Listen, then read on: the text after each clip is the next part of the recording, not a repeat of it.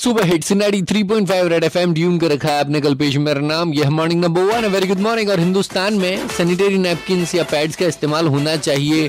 किस तरह की क्वालिटी के पैड्स होने चाहिए? इस बारे में हर कोई बात कर रहा है लेकिन पैड्स को डिस्पोज कैसे करना चाहिए इस बारे में कोई बात नहीं कर रहा है। जी हाँ, इस वक्त हमारे साथ लाइन पर है डॉक्टर नितिन लाभसेत्वर साहब जो कि साइंटिस्ट हैं और इन्होंने एक आविष्कार किया है मशीन का जिसका नाम है ग्रीन डिस्पो जिसके इस्तेमाल से ये जो पैड्स होते हैं सैनिटरी नैपकिन होते हैं, उनको सही तरीके से, बिना प्रदूषण फैलाए डिस्पोज किया जा सकता है। सर, सबसे पहले पूछना चाहूँगा आपसे कि अगर पैड सही तरीके से डिस्पोज ना हो तो क्या नुकसान होता है? दो तीन बातें बताना चाहूँगा। सबसे पहले तो इंडिया में यदि आप देखें तो लगभग 80 से 100 crore sanitary napkin use sanitary napkin monthly हम डिस्पोज ऑफ़ करते हैं ओके लगभग 10 टन यूज़ सैनिटरी पैड्स हम लोग रोज फेंक रहे हैं।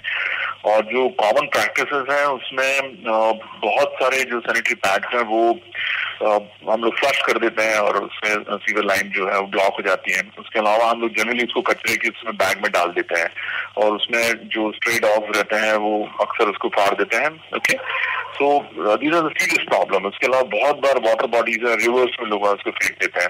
और ये जो यूज़ सैनिटरी पैड है चूँकि उसमें ब्लड रहता है तो उसमें बैक्टीरिया इजिली थ्राइव कर सकते हैं। तो उसके बहुत ज़्यादा हेल्थ इश्यूज़ होते हैं। और यदि आपने उसको बर्न करने की कोशिश की तो बहुत हाई इमिशंस रहेंगे उसमें।